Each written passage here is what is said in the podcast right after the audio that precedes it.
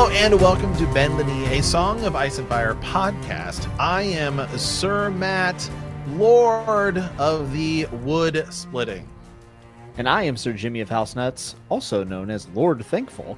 Welcome to our Song of Ice and Fire book club. Today we are in to a Storm of Swords Bran two again for part two of Knight of the Laughing Tree. Uh, and to to kind of just get caught back up after a, a Thanksgiving holiday. Matt, did you have a good holiday?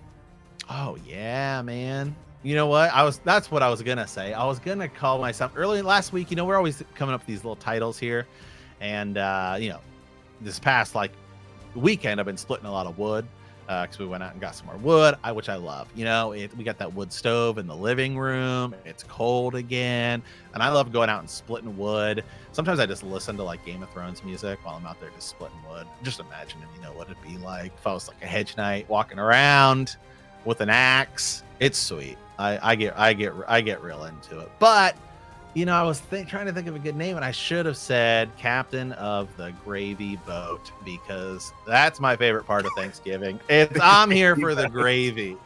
Yeah, the gravy train, baby. Yep, conductor of the gravy train.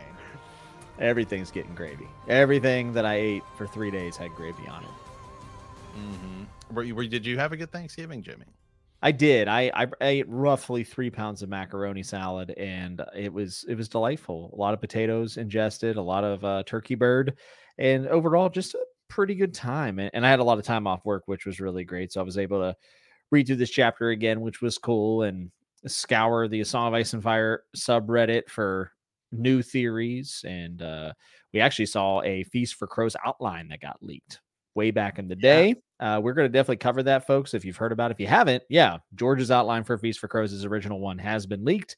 Uh, we will probably cover it next episode, I imagine, because there's a lot we need to read through about it and kind of figure out how we're going to present it to everyone. Because um, a lot of it's bullet points, but there's some interesting stuff in there. So stay tuned uh, next episode when we go over that. But yeah, it was a good holiday, dude. I, I really can't complain do you do one Thanksgiving or do you do two? Like you know, some people do like two, a smaller yeah. one and then like a bigger one. Yeah. So yeah, we both. do two. We do one at uh, Kelsey's parents' house and then at one That's at my right. house. We used to do it at Kelsey's grandfather's, but unfortunately, he his dementia got really bad, so he's actually out of the house now. And it's weird, weird year for the that side of the family because that's been the thing they've done for forty years. You know, so it was a little different this year, but uh, nonetheless, I actually I kind of like the smaller get-togethers a little bit more. Uh, you don't have yeah. to pretend like you oh andy what have you been up to? Like i i don't care.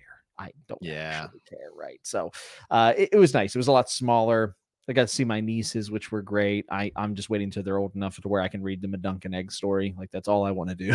It's like read yeah. the hobbit and dunk and egg to them but they are uh unfortunately not old enough yet. They're only uh, two and a half and eight months. So we got some. Yeah, it might be a little to go. a little, a little over, a little over their head. So which meal was better? Was was there something you didn't like about you know about either? You know, because that's well that. Whew, okay, so my my at my parents' house, the rolls were garbage, absolute trash, and trash. they were.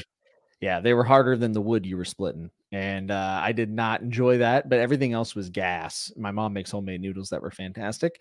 Uh, then really, I I think the turkey was just not great at my wife's uh, Thanksgiving. It just wasn't very good. Dry. So very dry, very dry. Whereas my parents actually it was pretty good. So I'm gonna give the nod to my my family's Thanksgiving because I'm I'm very impartial to my mom's homemade noodles. What about you? Yeah. Did you do one? We did one, right? We did we did no, we did two. We do Teresa's Ooh. we do Teresa's dad's house on Thanksgiving, which is pretty solid. It's always like a small little group, um, which would be like, you know, me and Teresa. And then normally it's like, well, her one, a brother lives in Vegas who we, she's actually gonna go visit this weekend. And then uh, her sister, she usually doesn't come to that. But then um, it's kind of like uh, dad, is like her step families there. She's like a step brother and stepsister and stepmom. And obviously, so like it's kind of them. And then they always invite some like friends like uh, Teresa's dad always fights like a golf friend. So it's literally always like random people. It feels like it's always like the group plus like random people I've never met before um, is usually the case. But that was pretty good. You know, the football games that day kind of sucked. Like Dallas blew out.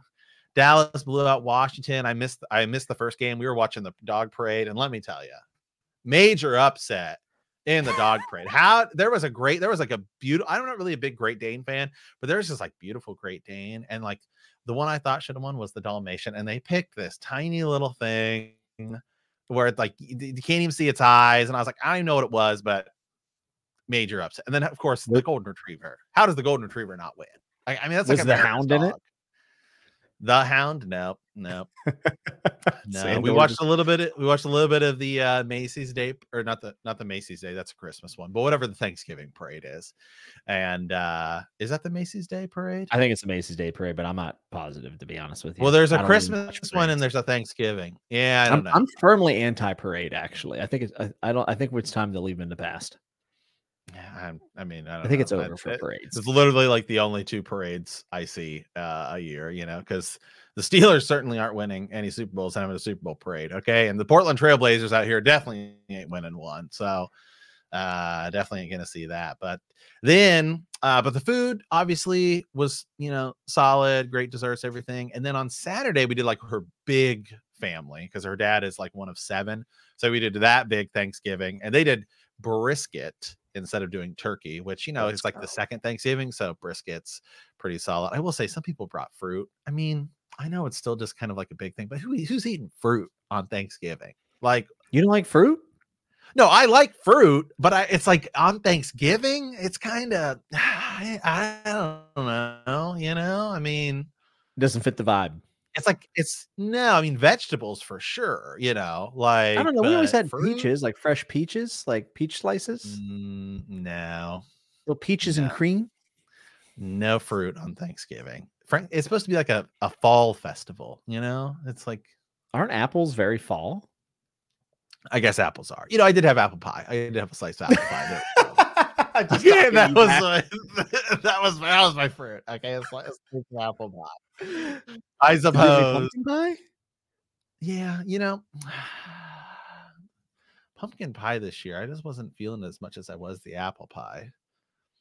I mean, apple pie is superior. So yeah, pumpkin pie sometimes can be like just this weird, like soggy mess. You know, if you yeah, it's got to be firm. Or, or, yeah, if you do if you do it too firm, it's like well, you know, you're eating like I don't know, dump. Yeah, so. But yeah, other than that, it was good. And then Saturday, so Saturday, obviously football was way better, except you know, uh, Michigan cheated once again and stole signs from Ohio State. Ohio State lost. So I mean, there was there was that of of course, but yeah, Let's go Wolverines. Get them out of here. Yeah. So. uh, I'm way more excited for college football this year than I think I am the NFL because the NFL this year is kind of boring, to be honest. Only because your Steelers are finally mediocre, and it's a beautiful thing. I, I don't know. Even some, even some, even some of the top teams, you know. But hey, the New York Jets might be coming back because Aaron Rodgers might be coming back, which means George might be coming back to writing. Okay, which is good because all the news we have about uh, some of the other projects in A Song of Ice and Fire are not so good, Jimmy, because uh, as you uh, reminded me, there was a panel. I'm not exactly sure what that was a, a panel or there's some like, like con panel that Kit Harington was on. I think it was in Europe, but I might be wrong. Right. Anyway, he was asked about the snow series and sort of said, like, yeah, that's kind of on really like the back burner. Like, that's going to be probably a while before we see that. So, yeah. And we kind of talked about this because like George was very upfront about it. But, you know, this is really Kit Harington's project, supposedly. And he's, I mean, he made it sound like not as it on ice, but like hopefully they call me again one day and it's the right time kind of deal. Um, I had a suspicion that that show was going to be stifled because Kit Harington's attitude about it changed very abruptly. Uh, like in the way he was speaking about it, uh, whenever he was on Conan or Jimmy Fallon or whatever it was, right. and they asked him about it, Jimmy Fallon. Seemed, yeah, he seemed way less uh, forthcoming with details, and I had a feeling then that maybe it was in trouble. So, as far as we know, it's on ice, uh, and they're pretty much. You know, the, the whole thing in the first place was kind of sort of like it was like leaked, right? Like it was never like mm-hmm. he came out and was like, "Hey, we're doing this." It was never a like, "Hey, like we're, we're like this thing." It was kind of like just leaked that like, "Oh, hey, this is something that's being." It was massive. Passed. Yeah, exactly. And then it just like sort of broke the internet, and it was like, "Oh, okay." And then when he was asked about it, maybe he was like, "Yeah, like."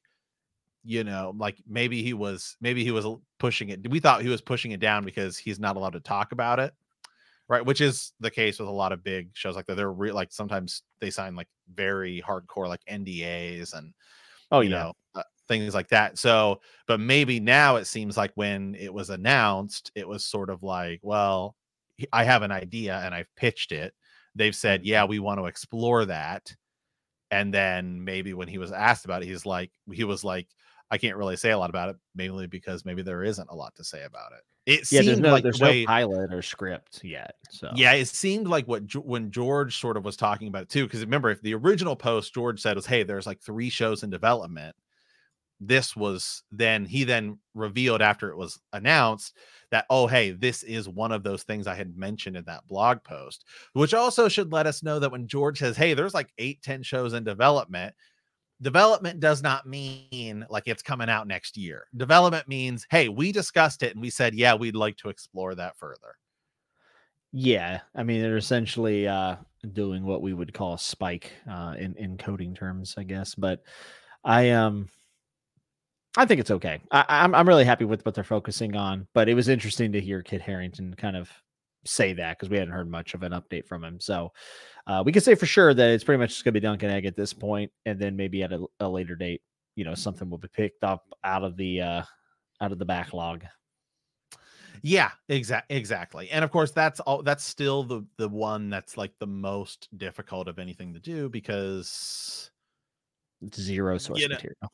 zero source well, potentially some source material uh if you're going to pull from Stuff know, that like wasn't some adapted, s- yeah. stuff that stuff that wasn't stuff that wasn't adapted, but yeah, maybe he's like, "George, I want to let you finish wins first You know, I mean I mean, it wouldn't be the the whole de- yeah the whole deal is with Kit Harington is he's not really like in a bunch of stuff it was the is like the Mhm. surprising thing about this which is where we thought because i remember it seemed like he was writing this like during covid so maybe really is like when covid hit and like we are like remember lockdown lockdown covid um he was just like hey all all right here's an idea about something and then that's sort of where it went to so i don't know maybe we'll maybe we'll never see it. Maybe it'll be another thing that's in development for a really long time. Like sometimes when you go back and you actually look at movies and stuff like that, and you're like, wow, this thing was actually in like development for years. Like the Lincoln movie, I remember hearing about that like, you know, in like 2006 or something like that. And then it finally came out in Yeah. like 2014 or, you know, or something like that. So like, sometimes that that happens. Yeah, it does. I think- um, Top Gun 2 was in development for like 30 years. yeah, and, and things are always changing too, right? Especially in in this day and age of streaming. Yeah, exactly. So, all right. Uh, any other news before we dive into the the episode here, Jimmy? Uh, No, I don't think so. I think it's uh, I think it's finally time to tackle the Knight of the Laughing Tree. Okay. Well, let's dive in here. So again, this is a part two of where we were at before, and this is really going to be kind of like a dive into Howland Reed. So the last time we talked, we talked about everything that took place essentially before Meera tells this story about a knight, the the chronic man, right? So Mhm. that's where things get really kind of interesting here. So um they it all it all kind of starts because Hodor says Hodor, and then Bran says, Well, that's not Hodor's name. And then he talks about old Nan a little bit. And he's like, Well, old Nan wasn't her name. And then it says, you know, they talk about like old Nan has stories. And so she says, you know, do you know any stories? He asked the Reeds all of a sudden. Meera laughed. Oh, a few. A few, her brother admitted. Uh, and if you know the funny thing about that is like a few, her brother admitted. Like we don't really know exactly because you're reading it, the the the framing around that. She might know a lot more. She might just know a few. Like it's kind of one of those things that's hard to pick up exactly because you're reading it as text and it doesn't really get get placed in the show so we don't really get to see the context of it and you could it's really hard to trust anything that uh roy Dotrice says as the audio Yeah, he- he is not- uh, because he's he's not he's not a reliable source for even things that you know where tone is something you how as how you would hear it so um, you could tell one, said Bran, while we walked. Hodor likes stories about knights. I do too. There are no knights in the neck, said Jojen. Above the water, her sister corrected. The bogs are are full of dead ones, though. That's true. Andals and Ironmen, Freys, and other fools, all those proud warriors who set out to conquer Greywater, not one of them could find it. They rode into the neck and not back out. So here we go. So um as we go in here, there was one knight, said Meera, in the year of the false spring, the knight of the laughing tree, they called him. He might have been a crannogman, that one, or not. Jojen's face was dappled with green shadows. Prince Bran has heard that tale a hundred times, I'm sure. No, said Bran, I haven't. And if I have, it doesn't matter. Sometimes old Nan would tell me the same story she told me before, but we never minded. It's uh, if it was a good story, if it was a good story, old stories are like old friends, she used to say. You have to visit them from time to time. Now, that line, I want to pause great, right Great quick, line. Is a great line just as as itself about stories. Old stories are like old friends, she used to say. You have to visit them from time to time. As a just as a line, that's a that's a great line about stories, right? Mm-hmm. Um, but there's so much context in the last paragraph, it's like insane. So, for starters, there was one knight, said Meera, in the year of the fall spring, right? She says he might have been a crannogman, that one. This is where things start to get interesting because the story she's about to tell us is so obviously the story of Howland Reed, but she never refers to him as Howland Reed like her father. And then they then they assume that Bran has heard this story. So the que- the whole question about this entire story is does she know this is her dad or is this a story she's been told and i mean what what do you think jimmy so i think she's going about this in a very much this is a tale type of way and not mentioning that it's her father and wanting to see what ned has told bran i think i think meera uh, and jojen know about jon sure. snow i think that they don't want to mess up by giving him information they weren't supposed to, to disclose to him at this point. And I think that they're trying to kind of feel around for it. And maybe maybe they're telling it in this manner just to see if Bran picks up on certain things. But yeah, I think Meera knows that this is her father. I do. Yeah. So okay, so that the, I I agree with you on that. I also love that it says Jojen's face was dappled was dappled with green shadows. You know what I mean? It's just like as the story is beginning to go on, yeah, and Jojen's the one who also says or not, as if he knows that Bran doesn't know this story. And then it specifically says with green shadows, like in you know, yeah, green also, shadows specifically. And also the the uh, crannogman, right? Green, Jojen Green. It's kind of like a hint, like, hey, it's their dad. Yeah. Yeah. Or no. Uh. So I'm. I'm. Yeah. Um. Excuse me. I'm sorry. So he might have heard that one the way it's it's on the page is, is so it's actually Meera. Hold on, hold on, who is it that actually says that? Because Prince Bran has heard that tale a hundred times. So it's Jojen who says Prince Bran has heard the tale a hundred times. It's Meera who says or not. It's just the way it's on the page. Um, it actually looks so yeah. Anyway, so then Bran says, No, I haven't. And then Bran is actually the one who says the thing about old Nan you know, oh, you have to visit them from time to time, which we know Ned Stark has not visited Howland Reed, which is kind of like the ironic, you know, funny thing mm-hmm. about about this whole thing. But that's a great way for George, as the author, to display it to us to set us up for this entire story. Of Meera thinks Brands heard it. Jojen says, or Meera doesn't think Brands heard it. Jojen says, I think he has. And then because later Jojen asks him, he's like, Are you sure your dad's never told you that story? And then here you have Brand saying this thing about old Nan, again, setting this story up. So, mm-hmm.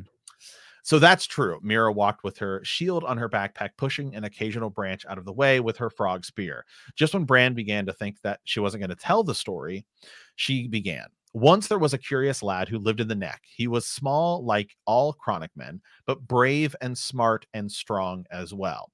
He grew up hunting and fishing and climbing trees and learned all the magics of my people. So there again, it's also like she's already saying like we have magic, right? Mm-hmm. all the magics of my people. So all my people have these magic. Now some of this stuff is like when they refer to like crannogman magic. I would imagine what they're talking about is like using the frog spear. maybe understanding like how swamps work and I don't know, like water currents. Perhaps I don't know because I they never really dive super deep into what exactly like crannogman magic is compared to other things. Yeah. But I would imagine it's some kind of thing to do with like green dreams and maybe some, you know, I mean, like Bloodraven uses like a sorcerer and uses like glamoring and things like that. So perhaps they know some like, you know, medicine by using this plant and they never go into it. Yeah. I think it's also uh, good context to keep in mind that this is a story that has been passed down since this event and that uh, like all stories, things get added in, it gets kind of uh, embellished a little bit and we have to keep keep our you know mind about us whenever we're listening to the story because like i think you're right i think the magic is probably more of like knowing the land right? Knowing when the fog right. rolls in and where you can walk and where you can't and all of that. So that's that's my guess but who knows? Maybe there is some magic over there in the swamps so Bran specifically asks her, and he says, Did he have green dreams like Jojen? No, said Meera, but he could breathe mud and run on leaves and change earth to water and water to earth with no more than a whispered word. He could talk to trees and weave words and make castles appear and disappear. So some of that I think also could just be like he knows the lay of the land. Mm-hmm. And you know, I mean, when you Some think embellishments. Of like, yeah. It, exactly. Like breathe mud. I think it's like, okay, he knows how to like walk, you know, like swim through mud where it's not, you're not going to sink, you know, stuff like that. Um, but she does, he does specifically says, does he have green dreams? And she said, no. Which then makes you wonder why Jojen would have green dreams like what and and and she's talking about the magic of my people. So the kind of funny thing about the, or i guess the interesting thing about he could talk to trees and weave words is because when we hear about like the children of the forest and some you know originally back in like the world of ice and fire when they talk about that when they talk about the the sound that they made sounds like leaves rustling and like the wind and it sounds like nature essentially. And that's kind of what's being said here. Mm-hmm. so Bran says i wish i could uh, you know, which we know he's going to be able to talk to trees. So when did he meet the tree knight? Meera made a face at him. So, uh, sooner, if a certain prince will be quiet. You know, the lad the lad knew the magics of the crannog, she continued, continued, but he wanted more. Our people seldom travel far from home, you know. We're a small folk and our ways seem queer to some, so the big people do not always treat us kindly. But this lad was bolder than most. And one day, when he had grown to manhood, he decided he would leave the crannogs and visit the Isle of Faces. No one visits the Isle of Faces, objected Bran. That's where the green men live. If the it was the green men he meant to find. So he donned a shirt sewn with bronze scales, like mine, took up a leathern shield and a three pronged spear, like mine, and paddled a light skinned boat down the Green Fork. Bran closed his eyes and he's trying to imagine this. In his head, the crannogmen looked like jo- Jojen, only older and stronger and dressed like Meera. He passed beneath the twins by night so the Freys would not attack him. And when he reached the Trident, he climbed from the river and put his boat on his head and began to walk. It took him many a day, but he finally reached the God's Eye, threw his boat in the lake, and paddled out to the Isle of Faces. Did he meet the Green Men? Yes, said Meera, but that's another story and not for me to tell makes you feel like there's someone who is going to tell that story, and that story just might be uh, Howland Reed. Exactly. Now, the funny thing, and we'll get to it all here in a bit, is everything. So the way this story begins is that Howland Reed is like one of the most powerful Crannogman magic users. He's bold, he's adventurous, he wants more than he already has but the story we're sort of presented in other times about Howland Reed is that everything that happens at the tourney night, uh, the you know, the tourney at Harrenhal is because he's like weak and he gets beat up by these squires. Well, and yeah. he he can be brave but also frail, right? Like, and that, that maybe that's what makes him brave is the fact that his people are so much smaller and they're kind of usually isolated to their area, but he is the one to kind of take that step out. Like it's almost a fantasy story in its own of like you know the great adventure type deal mm-hmm. uh it, it almost reminds you of hobbits a little bit does it not little guy leaving a little bit town, yeah getting smacked around a little bit i mean I think that that's fairly uh, common in fantasy stories. So maybe bit off a little bit more he could chew, and that's why he ended up getting smacked at uh, tourney at Harrenhal. Yeah. Um, let me see here. I just want to see because they're about to say they're about to talk about a winter, and so we don't know exactly how long this lasted, but it's believed. I mean, it seemed like this winter lasted at least like almost a year. Um, so because the next thing that's said, one second here, is so he's there. He goes to the Isle of Faces. All that winter, the Crannogman stayed on the Isle, but when the spring broke, he heard the wide world calling and knew the time had come to leave. Which, how does he hears the world calling? Like, it's not like he hears like they say trumpets or something because there's a tourney next door. Just says the world is calling him. Um, Maybe that um, world is uh Bran. Who knows? That's a that's a great point. So he says his farewells and paddled off towards shore. He rowed and rowed and finally saw distant towers of a castle riding beside the lake. You know, we know that's going to be Harrenhal. You know, Mierismond, was it? You know, so that that right there too, the was it like lets you know she knows more about the story and she knows like where it's going and she's mm-hmm. presenting it to Bran.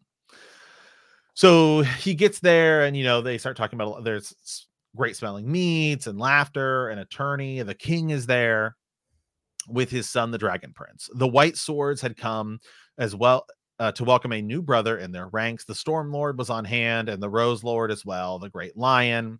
That continues. The Crannogman had never seen such pageantry, and he knew he might never see the like again. Part of him wanted nothing to do, nothing to be part of it. Brand knew that feeling what that Bran knew that feeling well enough when he'd been little. All he'd ever dreamed of was being a knight, but he had but that had been before he lost his legs. The daughter of the great castle reigned as queen of love and beauty when the tourney opened. Five champions had sworn to defend her crown for her four brothers of Harrenhal and her famous uncle, a white knight of the Kingsguard. Um, you know, she says, Was she a fair maid? Yes, but there were others fairer still. One was the wife of the dragon prince who brought a dozen lady companions to attend her. The knights all begged them for her favors about, you know, to tie about their lances. This isn't going to be one of those love stories, is it? Uh, you know, Brand asks, and then Hodor says, Hodor agreeably. Um, he likes the stories where knights fight monsters too, which is also a, a, a great line about about Hodor. Mm-hmm. Sometimes the knights are the monsters, Bran, which is a great comeback too. So good. So good for so many reasons, as we get to.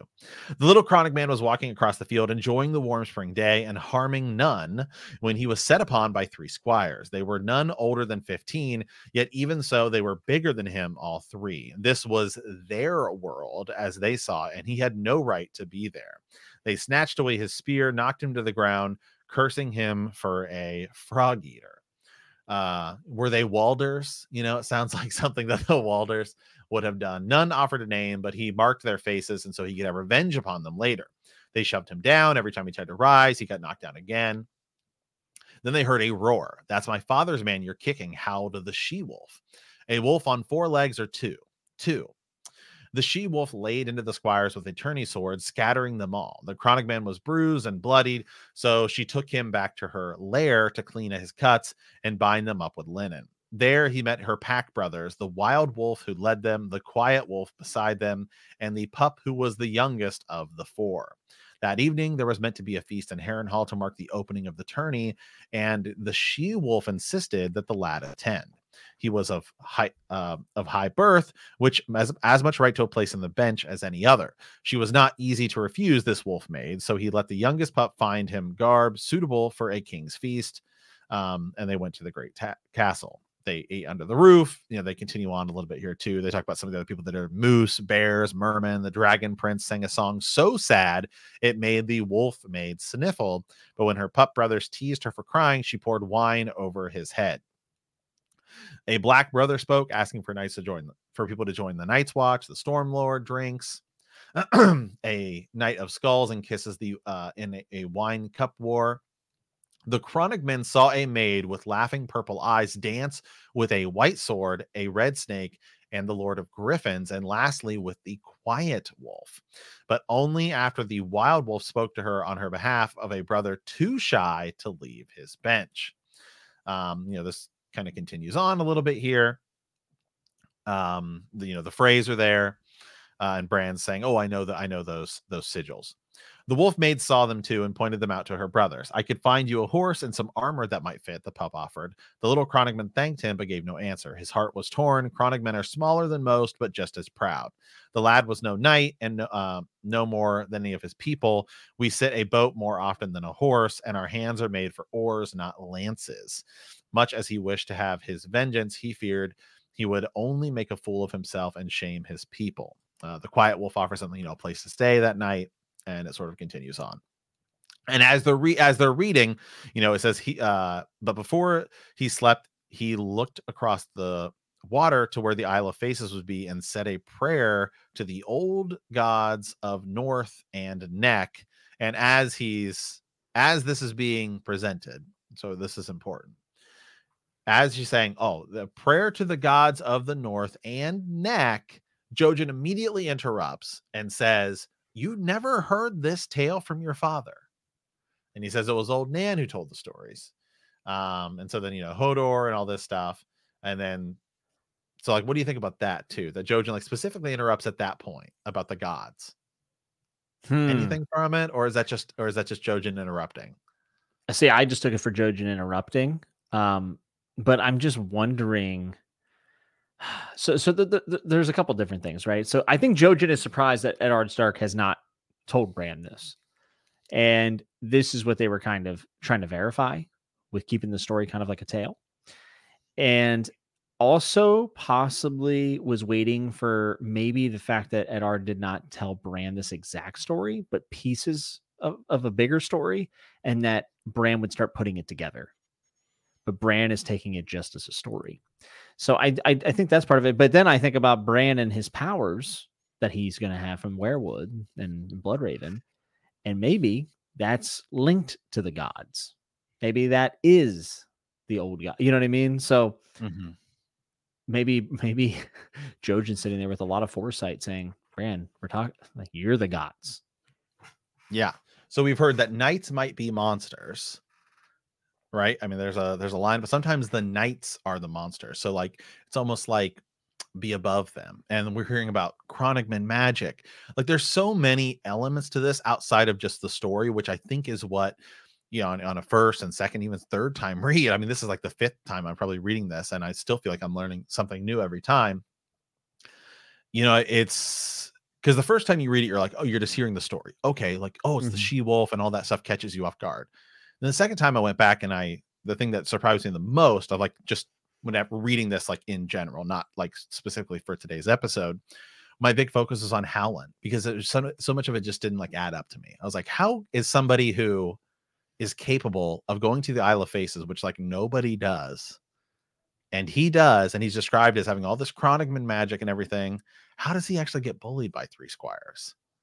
Like, does he purposely get bullied by three squires so that the wolves can come aid him and set well, this entire thing off? That is possible and i mean if you want to get if you want to get real tinfoil theory here you know we talked about like bootstrap theories and time theories. What's to say bran didn't talk to him through the trees? You know I, I I still love the idea that we could be living inside of a like alternate like this entire story could be set inside because the show is. For the show to work you are already inside of an alternate universe in which Bran has influenced the past. Yes. Without a doubt. You know what i mean? Like you you, you know what i mean? Like yeah. Yeah yeah. You're you're already in a different timeline but so I do think it's possible that the he, listening to the world he went to Harrenhal could absolutely, especially the Owl Faces, right? That Bran or Hoot Bloodraven, whoever could have kickstarted this thing off. I will also say it's likely that he got beat up by three squires because his power is in the environment mm-hmm. of the net uh, of the swamps, right? And that's where his magic comes from. It makes it an even battlefield for him because he knows how to maneuver. So when he's outside of that at Harrenhal in a in a normal fight uh, with with squires, that maybe three of them, you know, could beat him down. And he did keep trying to get up. I mean, it takes a lot of wherewithal to be able to get back to your feet, but it's more interesting that there's a two-footed wolf who we know to be Lyanna Stark. Yeah, uh, another another small detail here I want to point out. So as as it's kind of continuing, Jojen interrupts them. Uh, you know, she goes on to talk about their five days of jousting. There was a great melee, and she starts going on about there's a horse race and some of these other things. And as she's doing it, Bran's like, "Never mind about that. Tell me about the jousting." So there was a piece to this story that gets cut off because Bran's like, "I don't care about the rest." Stupid that Bran. Meera, that Meera obviously wants to tell him, and like the importance of her telling this story, she has a specific way of which she wants to do it you know, the other thing about the gods too, about like, oh, he prayed yeah. to these gods and these guys. And Jojen's like, yeah, get rid of that. Maybe because Jojen is being influenced by the three-eyed crow, and the three-eyed crow is like, no, I don't think so. Maybe not. Maybe that's like super reading into into I it. Think, I think it's fun to think about. But it's just very interesting that Jojen specifically interrupts. I mean, Jojen certainly has been influenced by the three-eyed crow, so his perception of gods and other things may be totally different. You know, it's kind of like, you know, when you're like have a certain when you're a certain even when you have like a certain political belief in our world, you know, sometimes you'll be at like Thanksgiving and you could start to hear something going a certain path that you may or may not agree with. And you're like, ah, I'm just going to kind of maybe try to redirect this so we don't get into like a big fight over, you know, politics, like whichever side you're, you're on. You know what I mean? Like we've all been there before where, you know, you start to hear something about, well, it's what you voted for. You know what I mean? It's like, okay, uh, let's, whoa, whoa, you know, what I, you know what I mean? Who wants pumpkin pie? exactly. Yeah. In other news, you know, like something like that, like it doesn't it doesn't mean that like the three-eyed crow was like influencing him in that moment, but certainly. So that's just kind of interesting that Meera wants to tell this a certain way, and then it gets cut a few times. Because it seems like she has an objective with this story.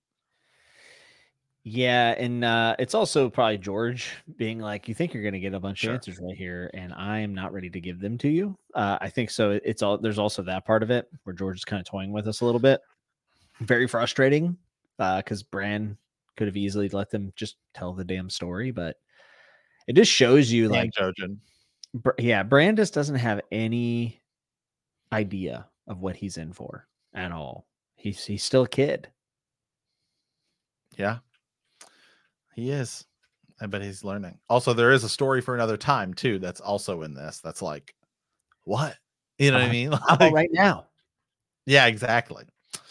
Um so it uh it continues on a, a, little bit here too where she's you know talk about the jousting and stuff like that um and she starts to get into it right? The daughter of the castle was the queen of love and beauty her four brothers you know um some of the stuff you know we already know uh, but really it's the second day where things get a little interesting when a mystery knight appears from the list.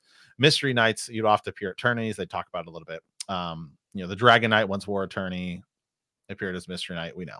Bran says it was the Crannogman, I bet. No one knew, said Meera, But the Mystery Knight was short of stature and clad in ill fitting armor made up of bits and pieces. The device upon his shield was a heart tree of the old gods, a white weirwood with a laughing red face. Maybe it came from the Isle of Faces, said Bran. Was he green? In old Nan's stories, the Guardians had dark green skin and leaves instead of hair, which it's like the children of the forest, but that's kind of interesting too. The guardians of the Isle of yeah. Faces.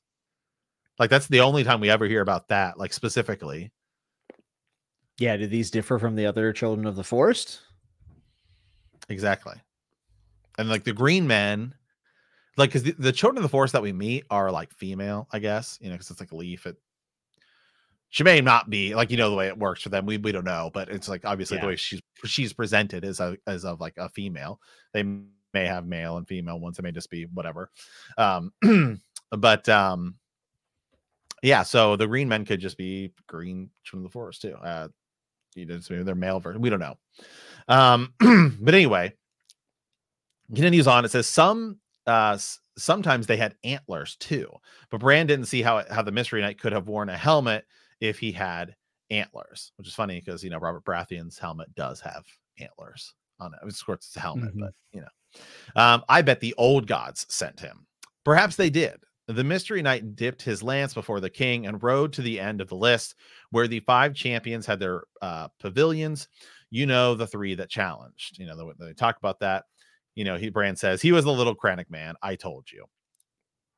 Whoever he was, the old gods gave strength to his arm. The porcupine knight fell first, then the pitchfork knight, then lastly, the knight of the two towers. None were well loved, so the common folk cheered for the knight of the laughing tree, as the new champion soon was called. When his fallen foes sought to ransom horse and armor, the knight of the laughing tree spoke in a booming voice through his helm, saying, Teacher squires, answer, that shall be ransom enough. Once the defeated knights chastised their squires, you know, the horses and armors were returned. And so the little crannogman's prayer was answered by the green man, by the green men, or the old gods, or the children of the forest who can say, we talked about that a little bit last time, that remember, maybe she was going to say the children of the forest too before Jojen interrupted her, like the old gods or the gods of the neck or the children. But Brandon or but Jojen interrupts her. Here it's always the old gods or the new gods, but here it's the green men or the old gods or the children of the forest. So it just kind of shows you the way that Meera, or at least this story being presented, if Meera is telling us verbatim how she's learned it from Howland and her mother, or if she's embellishing here and she's displaying it in the way she wants it to be presented, which feels like it might be slightly different than Jojen. It's interesting. Yeah, yeah. You wonder if all these things are the same thing or if or if they really are different and separate entities.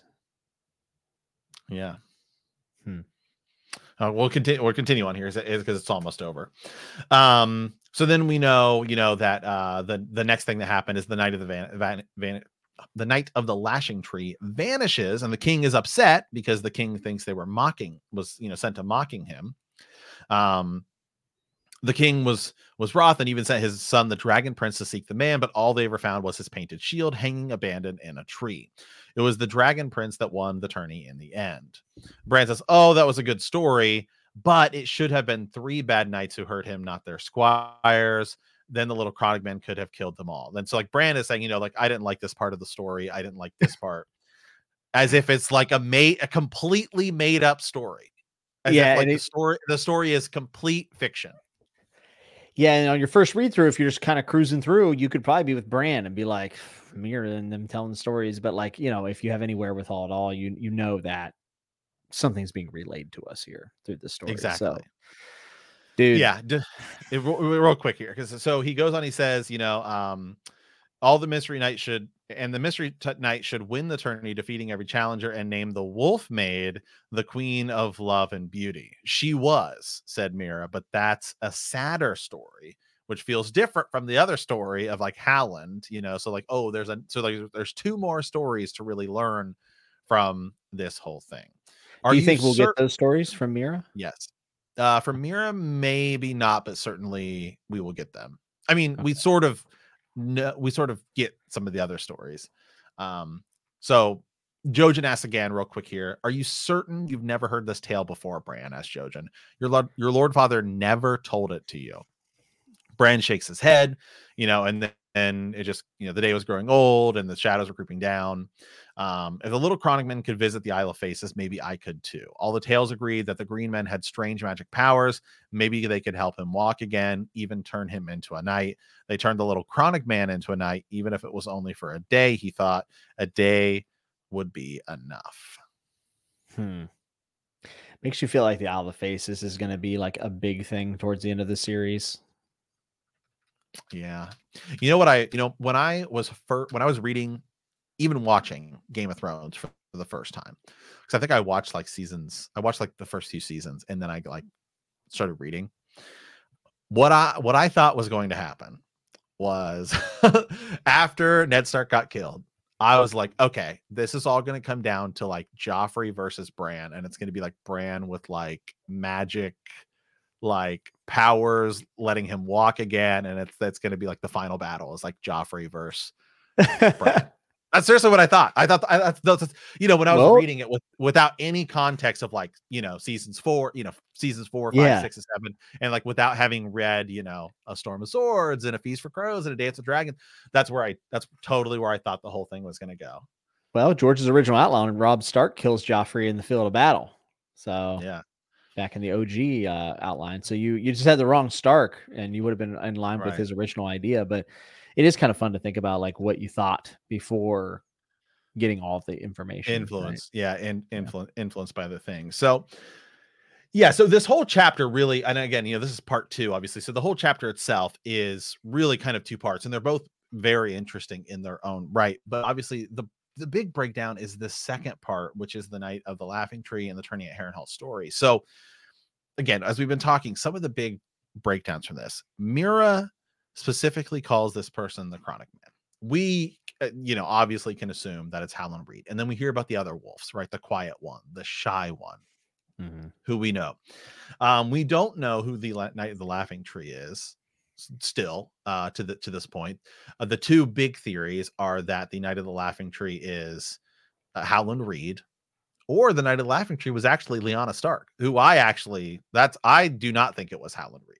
That no, no, it, it, it's it has to be uh Lyanna, uh, in, in right. my opinion. So the reason why I think that is because this is the perfect opportunity for Rhaegar and Lyanna to meet prior to her getting, you know, the honor of being uh, the the maid of honor or whatever it's called. I, am forgetting right now, but um, it, eh, th- this sets up that meeting that is so important to the entire series in the, in the baseline of the story.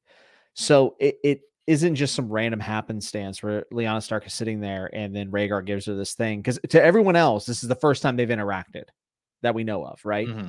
And it just seems mm-hmm. like Rhaegar has done this thing where he kind of dishonors his wife, Elia, and has essentially elevated a Stark. And everyone's like, why would he do that? And then people just assume uh, Lyanna Stark would go along with this, which does feed into the the perception or the viewpoint that Rhaegar kidnaps her rapes or eh, all these terrible things.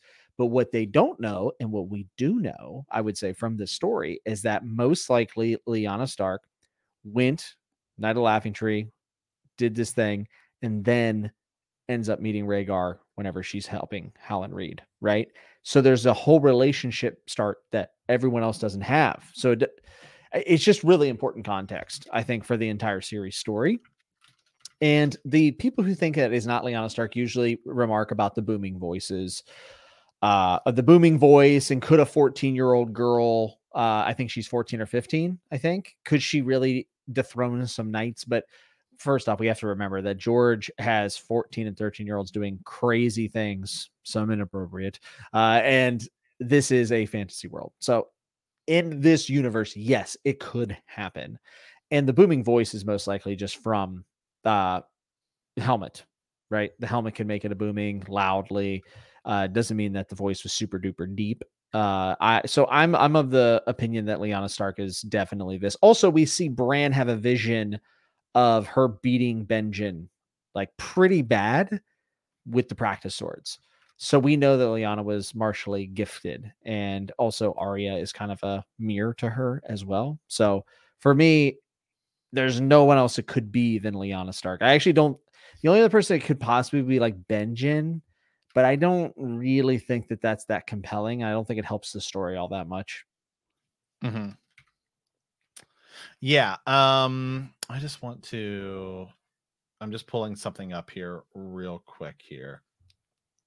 Um, because something that did way back uh, in the day was a mega four part tourney at Harrenhal thing on Patreon. Mm-hmm. And Jimmy and I, Jimmy and I have talked about actually redoing this because you and I haven't done it. And it's yeah. by a it is by a Reddit user, somebody who's written like a ton of stuff. It's I think it's Cantus is how it's pronounced. I've even heard him, I've even watched a video of him saying, or it's like can't use, like it's, whatever. It doesn't matter.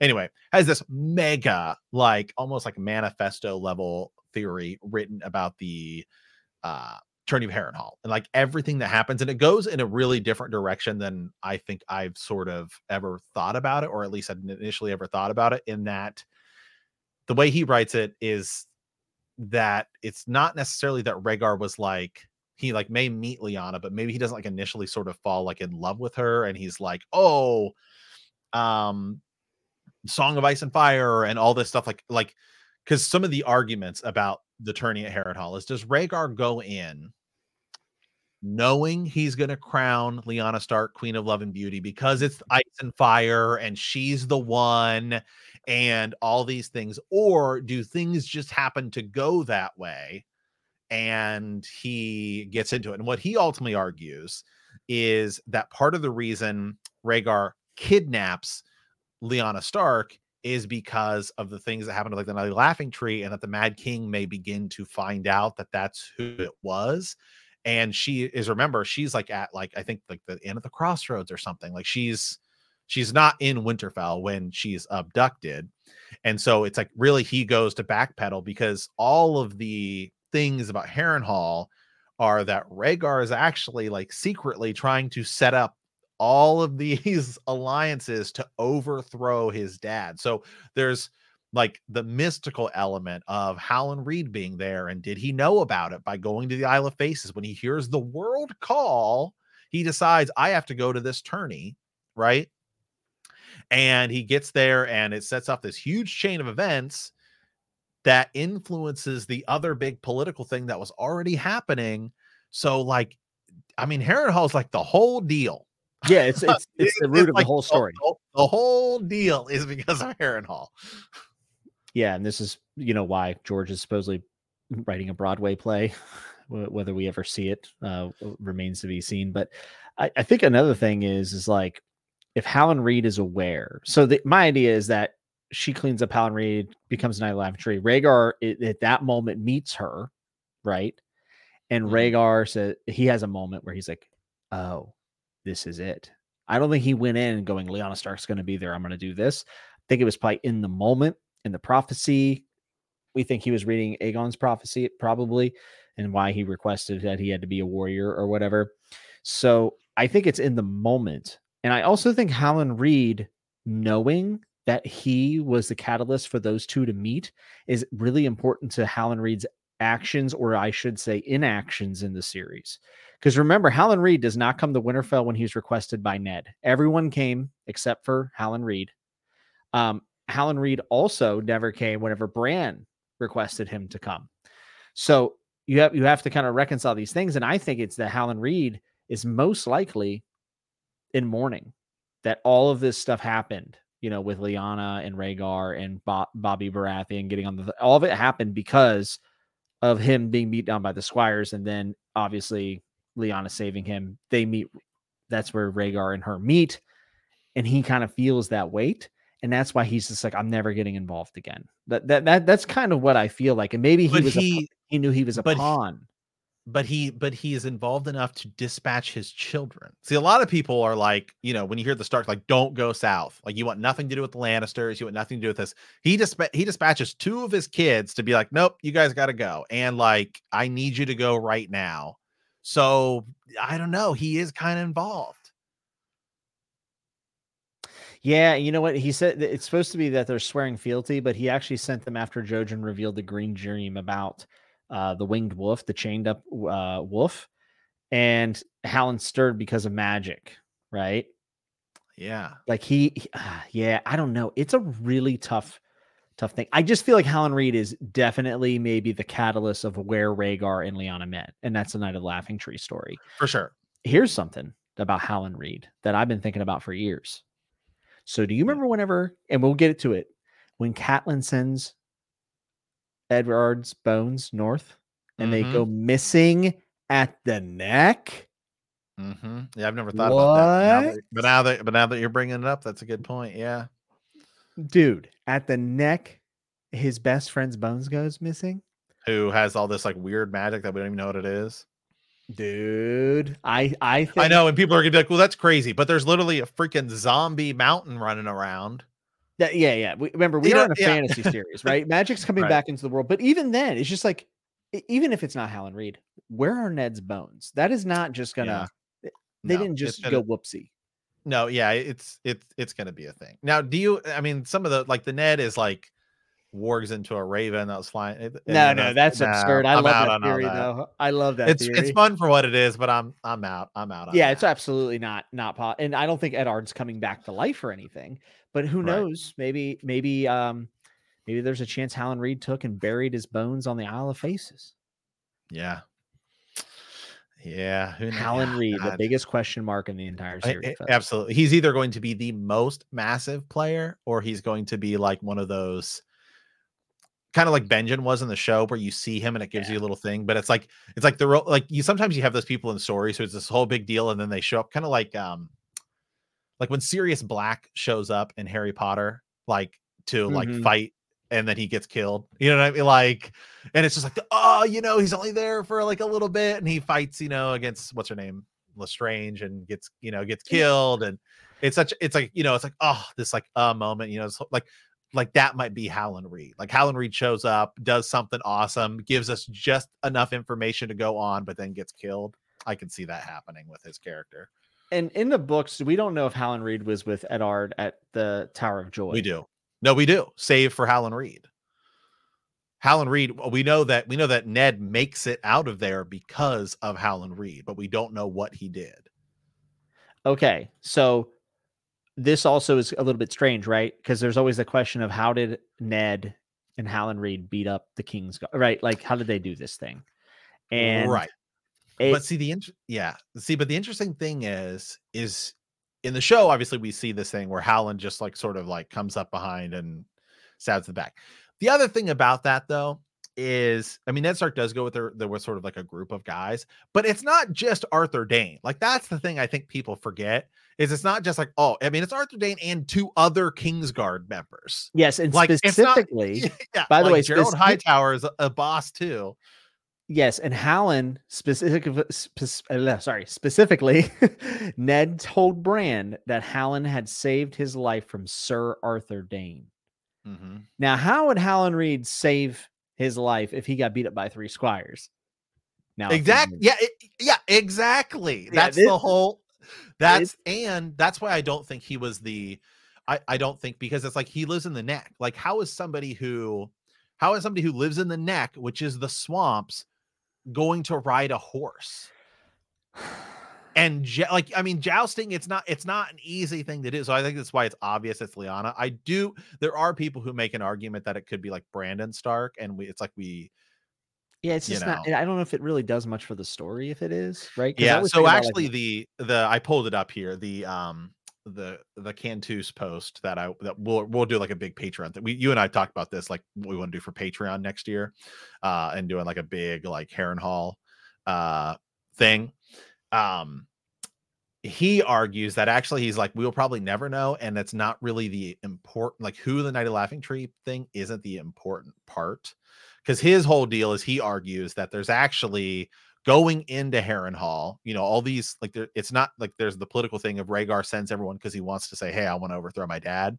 And that there was actually his whole belief is that there was actually already another sort of alliance being formed.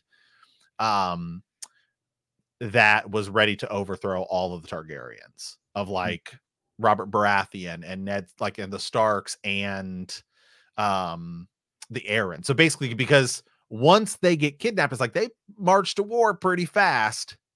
And so it feels like he what he he sort of argues that some of those pieces were already moving and that it's actually when Rhaegar meets Lyanna it's not so much that oh he meets her and like falls in love with her it's that he meets her and she sort of tells him some of the details that oh hey actually there's this like other group of people and maybe if you could persuade them to your side then yeah yeah so like so it's more of like the political side of the story and anyway we, we will do we'll do that i think maybe in like january we'll do like the big we'll start a big mega breakdown of of Harrenhal and everything with some of this stuff in it too um, yeah dude like here's the thing about Howland Reed that's interesting right is that he went and fought at the tower of joy which means that if he was the person that kind of led to the meeting of Lyanna and Rhaegar, right?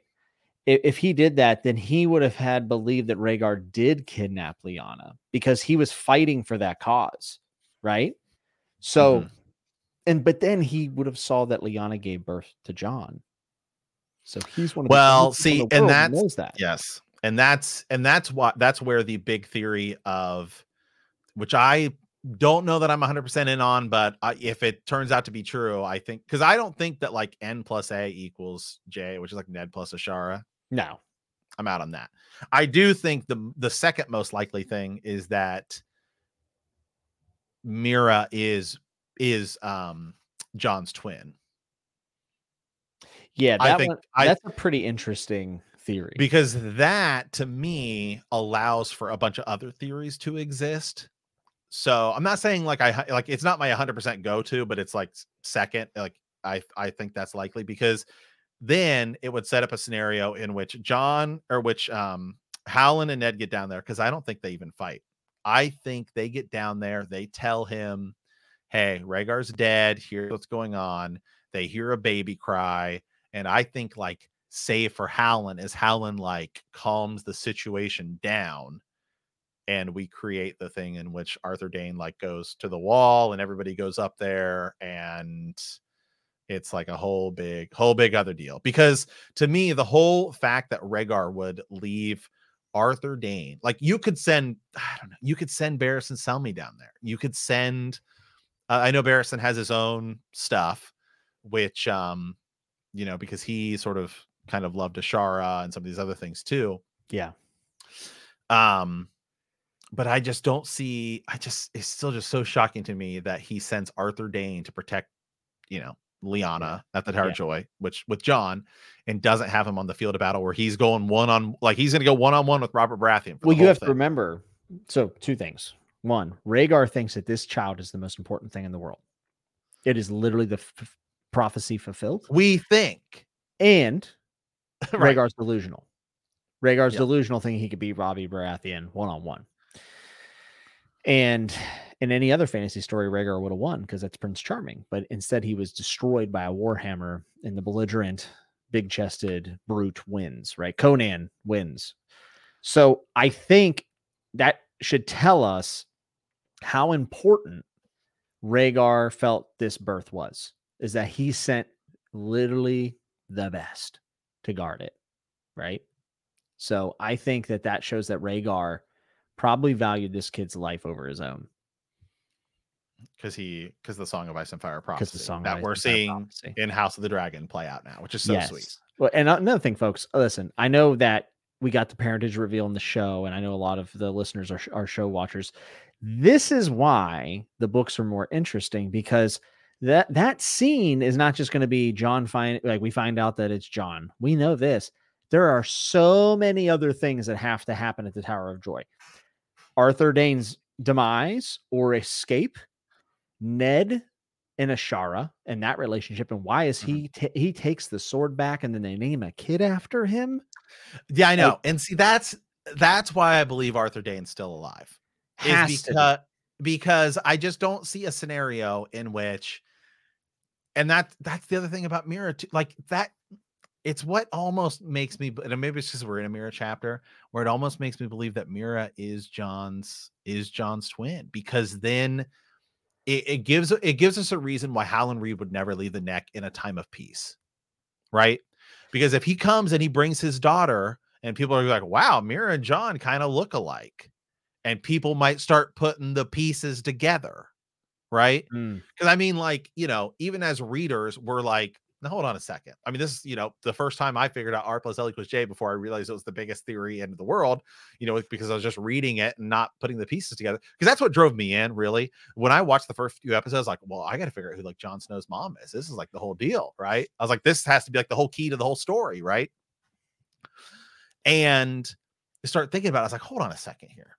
How is it that Ned Stark, the most loyal dude ever, like hmm. slips up with some random barmaid comes and it and hold on he gets back and it would take all this time and the, like you have to have nine months to have a baby so he would have had to have had a kid then go picks the you know what i mean? He goes the like you start doing the math and you're like none of this adds up. So the fact that howland reed would never leave the neck in times of peace which like people can't even find the thing right? I mean it's almost like it's almost like clicking your garage door closed. Once it's closed people you know people aren't going to get in, man. It's like it, eh, nobody knows how to get there. Like they can't drive horses and stuff in. So it's like you could pretty freely leave and go north if you wanted to go see your old friend. But I, it could be because if he shows up with this kid and people are like, wow, Meera's kind of the same age as Jon and she kind of looks like him. And hold on a second, didn't Ned and Howland like hang out a bunch when they were riding in the the nine month? And they start doing the math. And I might be like, wow, it's because they're like twins. Yeah, the only thing I, I think would be tough is that we know that Lyanna's last words are Ned promise me. Ned promise me. Not Ned and Howland promise me. Right. So I I, I well I kind of that's I, because that's because she might just be talking to her. That's just because she might just be talking to her brother. Yeah, and they said that Howland is the one that removed his uh, Ed and Lyanna's hands, right? Whenever he's holding her hand while she dies. But is that, where's that at? It's in the it's in the book it basically oh, yeah. it, it's like uh, Eddard found Lyanna and was with his sister when she died. Howland was among those who found Ned still holding Lyanna, silent with grief. Oh, right, was the yes, person yes. who took Lyanna's hand from Eddard's. Yeah. So my only thing is, is like if if we're gonna say it's Ned's bastards, like having a twin is worse than having one, right? Like you would just say i had bastards like together and then they could still grow up together like i don't know what the point of separating them would be i guess um now what i will tell you is that it is very interesting very interesting that uh, that Meera looks like jon is described very similarly to jon You want to hear some crackpot theory? You ready? Yeah. What what if what if Howland Reed and Lyanna had at some point. well, the whole the whole deal is her age. I'm saying he's a spearman. You know what I'm saying? Right. Right. The whole deal the whole deal is her age and the fact that we never hear anything about her mother. Like that's the other thing that's sort of interesting. Yeah, where do these and, kids pop out from? Right. And again, it's also this is where we might be a little more influenced by the show. Mm-hmm. Right. Because Show Meera looks an awful lot like Show Jon. Uh, oh no. You know what I mean? Like maybe the books it's not as you know, it's it's certainly it might not be like as different, but Show Meera, I mean her hair, dude. I mean, the, I'm, is that the same hairstylist? Do it. I mean, I know they have different Kit Harington. Of, it's actually Kit dude, I mean, li- I mean, look at them though. I mean, seriously, it they. I mean, they look like they could be brother and sister. Uh, so I I put the Meera is John's twin into the same bucket that I put Cersei and Jaime are Targaryens, where it's like, well, there's enough there to where like you could say this is a possibility, but most likely, I, I think it's I think it's a step above that because uh, like Cersei and Jaime being Targaryens really only does like it doesn't it's like small level stuff like it doesn't impact the story whereas like this is like big this could be a big deal well, it, it, it does. So the Cersei and Jaime thing, it definitely helps the story in the sense that it's another slight to Tywin that his only real child would have been Tyrion in the first place. Mm-hmm. So th- that that would have been interesting, but I don't think that's the case. Uh, uh, like I don't believe that theory, but I do like thinking about that theory. I think it, the timeline unfortunately does not match. So right. Uh, the only other yeah. I was gonna say also it kind of makes a commentary on Aerys and how absolutely insane he was, and he, the fact that he was cuckolding Tywin for a while. Right. Pretty well. The I guess the other the other thing is that I know it's not as weird when you're talking about like Targaryens or whatever doing it is that Meera might legitimately end up being like I mean Meera might end up being as crazy as it sounds. She might end up queen. You think? Well, mm-hmm. I mean, the show they just Bran's just like we'll see you later. In the books, I don't think that's. Oh, well, that, yeah, that's not going to happen in the books. But like, well, I, I guess what I'm what I'm saying though is like when when Meera has that scene in the show, which I do think, I don't know, I I see what you're saying. I see what you're saying. Okay. I mean, she may end up being queen because if Bran becomes king, right. I, Bran king, yeah, he might okay. get married to her. Like, sir, I mean, legitimately, that that she might end up. That's that's you know something that you, that's a theory you never really think about. But Meera Reed at the end of this whole thing might end up as queen of Westeros. I kind of love it. I don't lie. think I don't think people. I, have never seen somebody uh, theorize that before, but it kind of. I mean, logically, I it could be it could be the case. Meera as Reed, Meera Reed might be queen of Westeros at at the end on the last page. And Howland Reed's the hand. Let's go. Howland Reed would be a terrible hand. He doesn't understand any politics. He literally lives in a swamp. It's like it's like going down to like backwater Louisiana. Queen Queen Queen Meera Reed might Stark might might be sit the if Bran dies, she could sit the Iron Throne. I I I mean, saying you don't know, man. I do like that though. I mean, I, I think Meera definitely has a bigger pl- part to play in the story post uh, North stuff. Uh, how Howland re- re-enters the story is beyond me, but I know that he's going to. Howland Reed yeah. will matter in the story. Um, part of me wonders if he could help out with the Battle of the Bastards, but I don't. He's not a Here Comes the Cavalry guy because he doesn't have a cavalry. No. So it's going to have to be in some like very covert way. Yeah. So the the interesting I for me when Howland reemerges, it's going to have to be a scenario Ooh. in which in which I guess I guess the question is how is the information about Jon Snow's parentage going to be revealed? In the show, they did it with Bran and a vision seeing the Tower of Joy. We might not actually get that in the books. I've often said that I think because then you know, like like some it's also sort of revealed to Sam, like when he reads it and mm-hmm. stuff like that. Um, I kind of think that that's going to be the case is that it's actually going to be Jon Connington who sort of maybe uh, reveals it or reveals like a piece of it to the reader in which it's Jon Connington at the Citadel instead of Jorah Mormont, like we got in the show, getting his grayscale removed by Sam. Hey, what's going on here? We get some of these pieces. Oh, you know what, Jon, like Snow, we might, you know, get some of those things because Jon Connington might put the pieces together and he actually might know that mm-hmm. Jon Snow is actually hold on a second here. You know, like I knew Lyanna was pregnant. You know, Ned uh, Stark. Uh, and by the way, Connington would switch on young Griff so fast. Oh yeah, like yeah. It, would, be immediate. Well, that's only if he doesn't think he's legit, which I right. think he does. Right. Right. Because that would technically be Rhaegar's first kid. Connington it, is 100% under the, under the idea that Griff is real.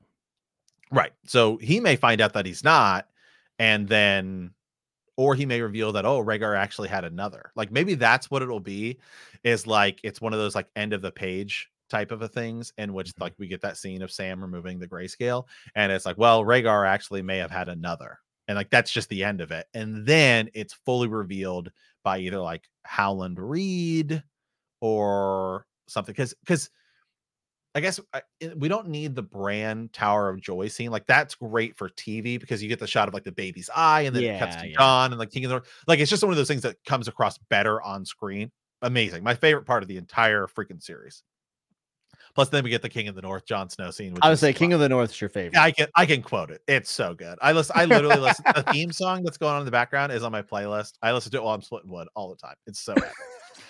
um, but uh, it's great for bench pressing too. You're just like, ah, oh, yeah, just be, you know, it's great. Love it.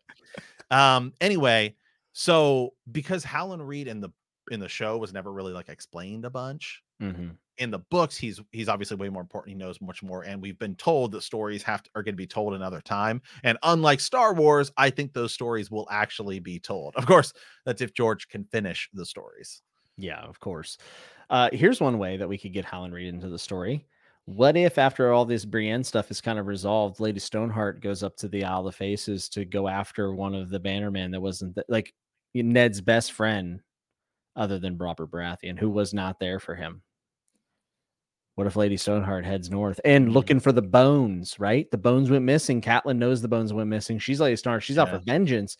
She might say, before I rest, oh, well, she's not going to say anything, but, you know, before she rests, she has to find these bones. And that's what takes her to Howland Reed. You know, actually, that that's a very good idea because I've always I've often thought of what's going to be the demise of Lady Stoneheart. Um, and I've often thought it would be like she sees Arya Mm-hmm. and mm-hmm. like Arya comes back over, kind of like she does in the show, and because she she is she is going to come over. But the question about when Arya comes back over is like, what's the state of everything going to be? because you know Sansa's in such a different spot. Um, I do I do think it'd be so. I kind of thought that she would end up running into Catelyn Stark, Lady Stoneheart, and it would almost be like kind of like a ghost that like, oh, now my purpose is fulfilled, and she sees her daughter is safe. But then Arya is also Arya is also going to see it. What if Arya has to like kill her? I'm gonna she's going to give her mercy. Yeah, it could it could be a mercy killing, uh, especially since Arya's chapter Winds of Winter is called Mercy, which is interesting. Mm. Um, another thing, this is not going to happen, so you guys can just ignore me. But wouldn't it be interesting considering that Beric gave her life, if somehow she's the one that gives Jon back his life? Because yeah. the arc of her and Jon had exactly. been so With- you know such a tumultuous relationship and yeah. for her that would be like a really nice arc for her um yeah because there are moments where she talks about Jon Snow well especially because Jon is the last Stark alive maybe she maybe right. she you know but you would have to get her north of the wall Wins a winner. right. it ain't happening it's I would happening. well I don't know um I would love the I I would I would love the idea of her um of her realizing that actually Ned Stark never betrayed her it would be nice. I don't know if we'll get be nice in Game of Thrones, but I, I, I mean, I would love it. Yeah, it's like I just don't know how you get just, her up there though. It's just it. Well, I don't think she needs to just go north of the wall. I mean, she could show up to a potential battle of the bastards. It all depends on when Jon gets resurrected. Well, like yes. if Jon Jon might not get resurrected until the end of, so we might not even. I've talked about that too. There may be no battle of the bastards. Man, that'd be wild, wouldn't it? There could be other battles. Like it could just be it could just be Sansa takes the Knights of the Vale and and once Bolton realizes that that's not the actual Arya Stark and like, you know, Theon may cause some more mischief up there too and mm-hmm. once Stan once Stannis is kind of once Stannis is kind of pushed down, it may end up it may actually, you know what? It could actually be flipped around. What if it's it could be Sansa takes the Knights of the Vale up there, and it's Jon that brings his new wildling armory now that he's no longer tied to the Night's Watch down and saves her. Because she may say, I want to take, she, she, may take her army with young Griff potentially up there. Jesus. There's so much we have to consider, though, because remember, Princess Shireen has to burn. George yeah. gave them that point. So, like, how do we get back up there to do that? I think that I think we're pretty. I think you're pretty much already there because I think that um, I think it's you know we're gonna we know we're gonna start with the battle of like winter, right? Which is gonna be Stannis and everything. But some people think Stannis might not lose. I don't know. I I Stannis is Stannis is Stannis to me if of is the single hardest. And maybe I don't know. Maybe George is already he's he's just already decided. But for me, if I were trying to finish the story, which I am, by the way, not qualified to do, I'm. I just want to get to this point out here. Okay, Jimmy and I love a song of ice and fire. Okay. And we speculate it on speculate about it all the time. But sometimes I see other Game of Thrones content creators saying that, like, oh, like George should just hire me to help finish. No, stop. Okay. None of us are qualified enough to assist George. He's like, he's a genius level writer. So sometimes I just throw out, we throw out speculations of things we think, but like, I could not for the life of me figure out how to how how how to go about in like the best possible narrative way finishing Stannis's point, which to me I think would be the hardest part. Like if I had if I were writing these books to finish, that's the hardest part to finish because you have to get past it to get anything else going. Yeah, and it removes another player from like the actual Game of Thrones, right? Um, right. Part of me feels like it is going to have to revolve around Brienne because either Brienne is either going to get there and fulfill her oath of killing Stannis with Oathkeeper, which would be cool, or she's going to fall short like she did in the show. They had a deleted scene with her staring at Stannis's dead body, blah blah blah blah blah. I I do feel like they have to be in the same vicinity when he dies, but maybe not. Maybe George just lets it go to the wayside because you know she has the oath to go get Sansa and Arya and everything. So it, it's up in the air, but I feel like Stannis would be such an interesting character for when the White Walkers do come.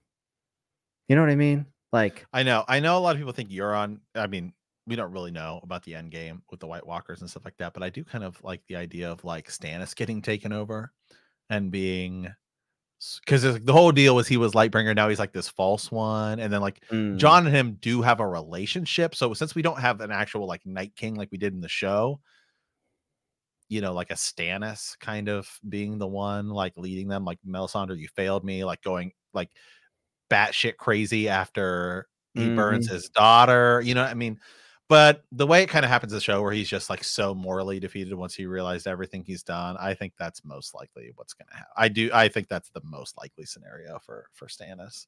Yeah, one of the hardest things too is that we do get a lot of Stannis in the books, but Stannis was like a main POV in the show, right?